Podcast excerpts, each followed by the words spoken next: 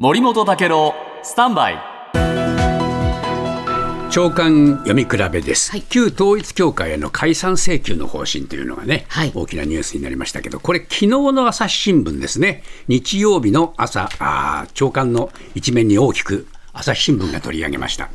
でここではですね要するにえー質問権というのをもう過去7回、えーこれ行使したんだけれども、は直近の7回目の行使への回答は8月下旬に届いてるんですね。ただ、この質問への回答のない項目が多数あったということで、えー代表役員には過料を課すと。えーさらにはですね10月中旬に解散命令を請求する方向だと、まあ、こういう記事なんですね。で教団側はですねコンプライアンス宣言を出した後献金をめぐる裁判の件数も大きく減ってるんで、事情が大きく改善しているのに、解散命令を請求する理由がないじゃないかと主張していると、まあ、こういうふうに言っていて、対立構造にもなっているわけなんですね。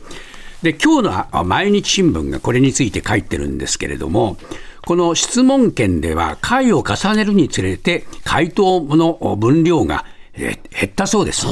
で、政府関係者によると、教団はですね、信教の自由などを理由に、適切に文書を提出せずに、質問権によるこの調査というのは実は難航していたということなんです。